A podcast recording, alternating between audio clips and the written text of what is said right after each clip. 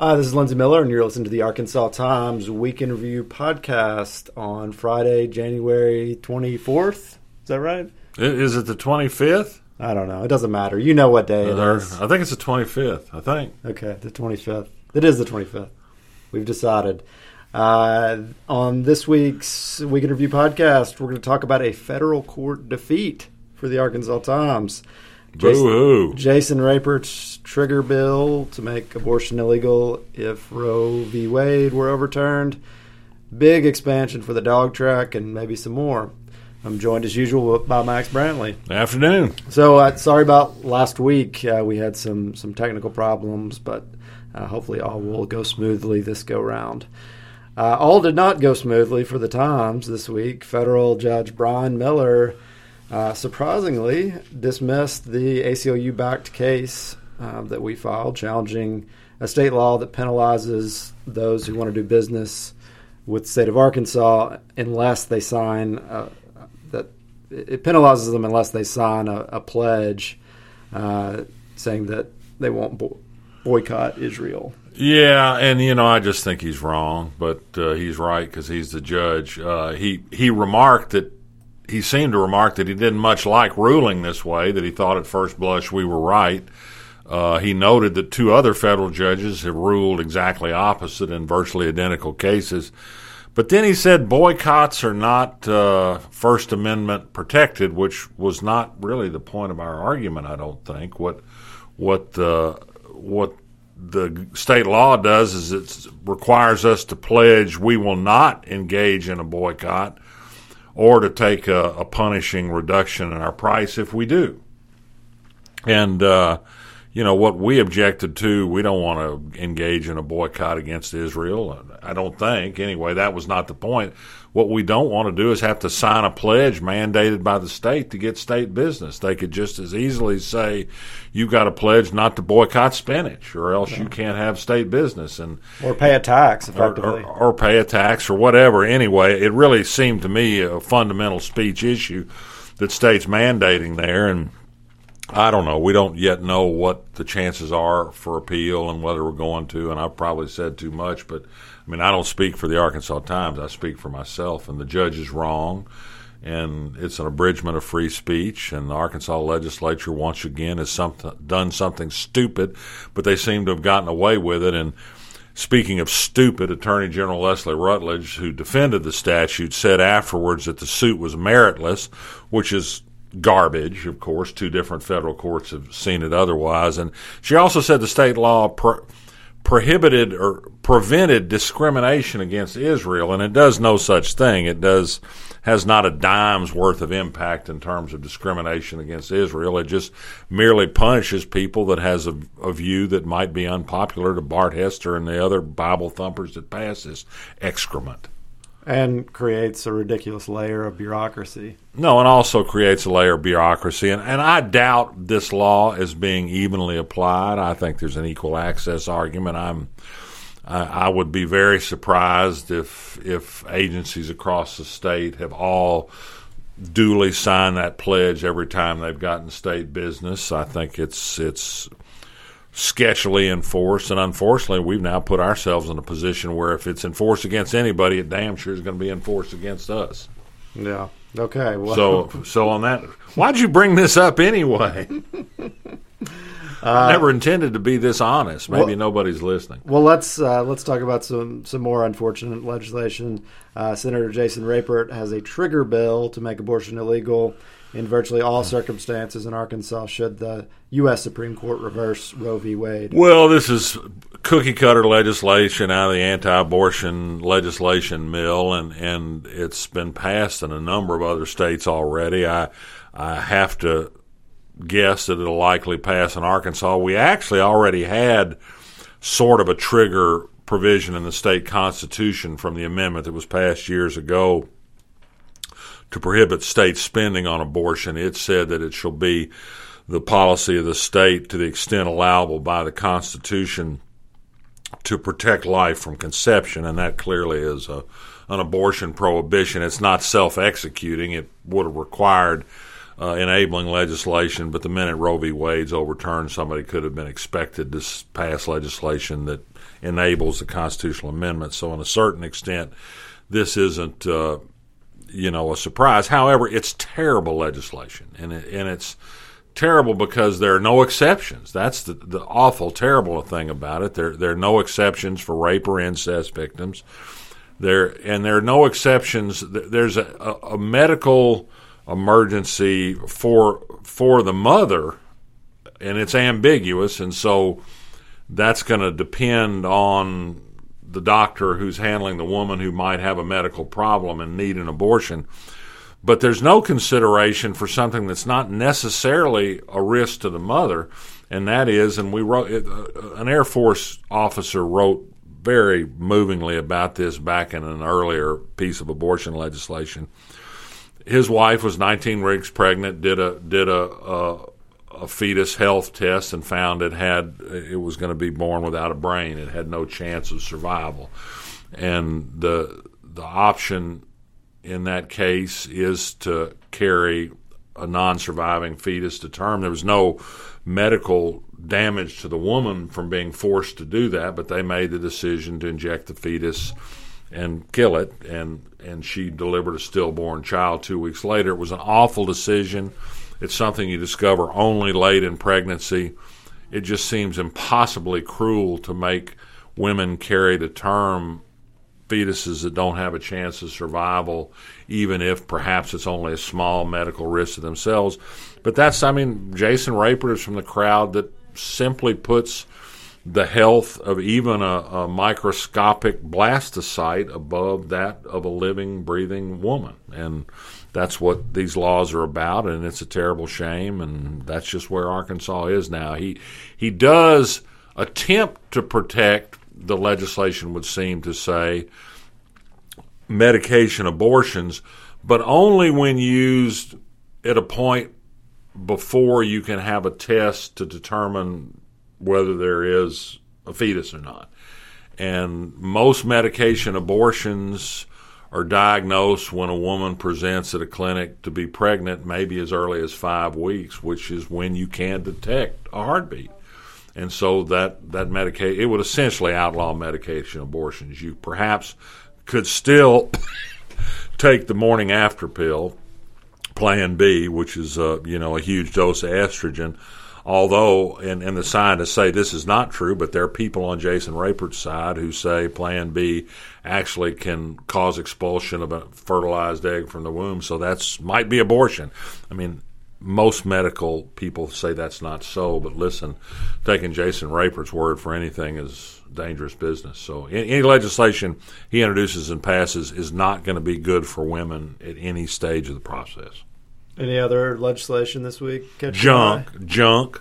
There's just junk everywhere. You know, uh, Trent Garner's already passed out of the Senate his bill to make it an additional crime for a sex offender to put on a mask at Halloween to pass out candy to kids. There's no indication that this is going on anywhere. I, I don't know if this means a sex offender somebody knocks on their door can give a child candy. I, I don't mean to diminish sex offenders and child sex offenders are very hard, if not impossible, to cure, and I recognize all this, but this just didn't seem to be a problem in need of a solution. But it's typical Trent Garner demagoguery. We've got Stephen Meeks' microchip legislation. We're going to become the first state in the country, I think, to to say that employers may not force employees to implant microchips for whatever reason. Again, a problem that is not yet apparently in need of addressing, but we're going to be there first. And meanwhile, you know, the state labors on underfunding education, underfunding in the environment, underfunding community rehabilitation of offenders, just, you know, preparing to give a tax break to wealthy people. But we're, oh, and don't forget, we're going to have a big argument about what statues represent Arkansas in the Washington Hall of Statuary. Oh yeah, Bart Hester. We're waiting for the big announcement from Bart, Bart Hester. He's been doing some negotiating and, and behind the scenes. Yeah, they killed one version of it yesterday that has Daisy Bates and Johnny Cash and Johnny Cash, and I'm sure there's I'm sure they want to get Sam Walton in there and figure that the Waltons will pay for the statues, which surely they will. Uh, you know, the guy. Why not a statue of the guy that that hollowed out the core of small town America. That's that's that's kind of representative of Arkansas, I'd say. Uh, you know, I'm for I'm for Maya Angelou or Rosetta Tharpe or Charlotte Moorman or some other interesting figures in Arkansas Charlotte history. Moorman, that's a good one. yeah, get her in there with her topless cello playing. Uh, you had a tantalizing item on the Arkansas blog today. Uh, wondering is a federal public corruption well, probe well, yeah. Just, delving just into- let me say simply what I devoted a lot of words to on the Arkansas blog today. The feds, I am reliably informed, have been subpoenaing records of the Arkansas Supreme Court and the Arkansas Court of Appeals about some of the judges and whether or not. And, and their records on recusals from cases. I think they're looking into potential that there's been influence from nursing home money and decisions made by members of the appellate court the fact that they're seeking this information is certainly interesting. It is not proof that anybody's done anything wrong. I had reason, in addition to a very solid tip that this, these records were being sought, from the fact that the indictment of Gilbert Baker last week, the former senator who was the bag man for nursing home money that was passed through to judicial candidates, that indictment mentioned a quarter of a million worth of contributions to judicial candidates, including $48,000 to individual E, who happens to be Rhonda Wood, a current member of the Arkansas Supreme Court. And she also turns up, at least in the list of numbers dialed, by text sent to and from Gilbert Baker and Mike Maggio, who's now serving a 10 year sentence for taking bribes for reducing a jury verdict. So, yeah, I think, uh, and we already know the feds have taken a look at legislative records, the, or tried to, at the Bureau of Legislative Research. So they're looking at everything they can look at. I, I don't think, I mean, I think they'll find cases where I've talked to Rhonda Wood, for example, about this in the past, and she used to recuse from Maggio and nursing home cases, and she doesn't anymore. I mean, so there's a record to look at. What that, what's that proof of? I mean, I don't know. Courtney Goodson was elected with a huge amount of nursing home money and uh, has undoubtedly sat on some cases since then. One of the reasons she got on the outs with the business community, though, was she went the wrong way on a tort case uh, after they backed her in the first election. So, so anyway, I think I think the real takeaway from this is is there's still a lot of people being looked at. I don't think it's a particularly good thing to have federal investigators taking a look at the ethical behavior of a member of the state Supreme Court. You'd prefer that not to be the case. That and they're still at work. And I think I also mentioned in a brief item today on the blog that they've again delayed Hank Wilkins' sentence. He's a former county judge and former state senator who's pleaded guilty to taking kickbacks from money he sent to people when he was a, a legislator.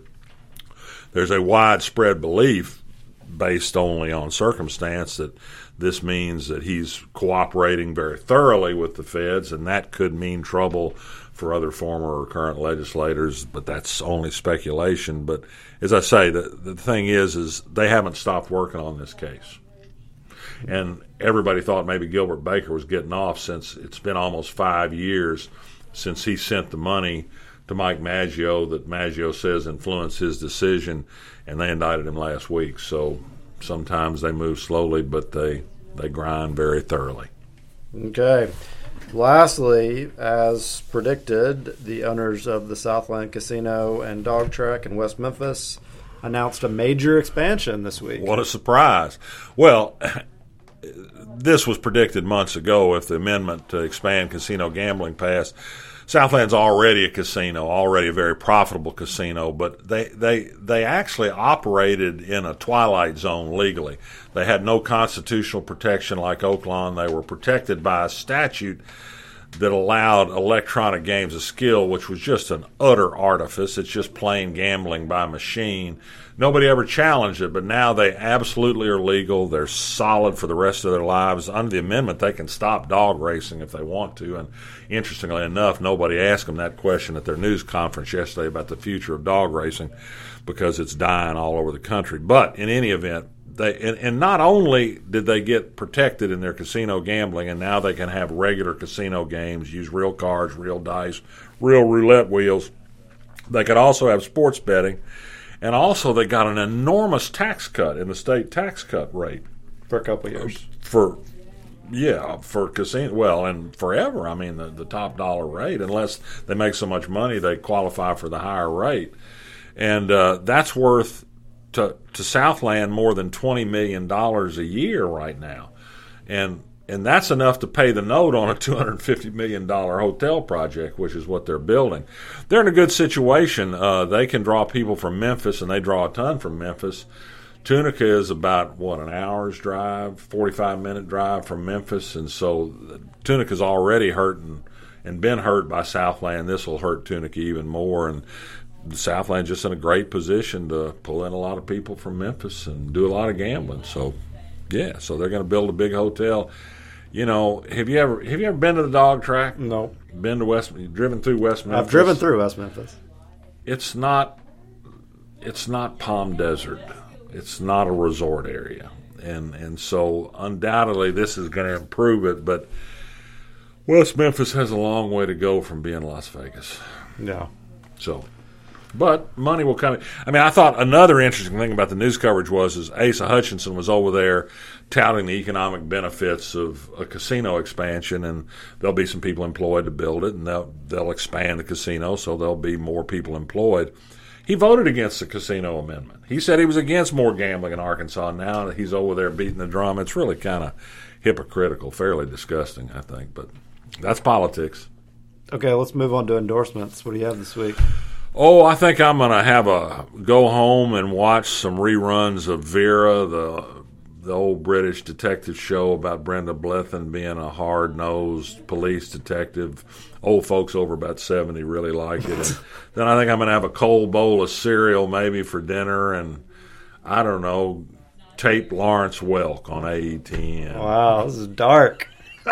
That's it's these these are difficult times. I don't I don't know. Are you home alone? Is that why you're eating cereal by yourself? No, I'm just I'm just getting old. That's all. I, I did go see the favorite last week, which is one of the Academy Award nominees, and great. I mean, it was if you like masterpiece theater, you'll love it. It's a costume drama, and the acting was pretty good. I don't know, it didn't move me. Roma didn't move me. Uh, I think I'm going to go see the Green Book and hope for better from that, but it's uh, gotten bad reviews. Yeah, I, I, I, think the Green Book's gonna be bad. Although I did hear that it features three songs by a swamp pop band from uh, Southwest Louisiana from my era that was fronted by a guy known as Booga Dooga. So.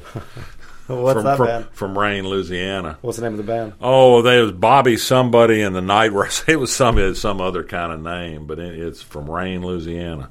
All right. But to check it out. So that's worth knowing about. But uh, I think the best thing I've seen this year is Black KKK. I haven't seen that yet. Well, it's good. It's great.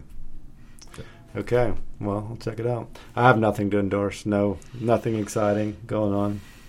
Uh, check out the in the next week the monthly Arkansas Times. Oh yeah, it will be out uh, Thursday. Before, it's a big fat edition. It's got some good stuff in it. It is. Carve out several days to spend with it. Uh, thanks for listening. Subscribe via iTunes or your favorite podcast delivery method. We'll see you next time.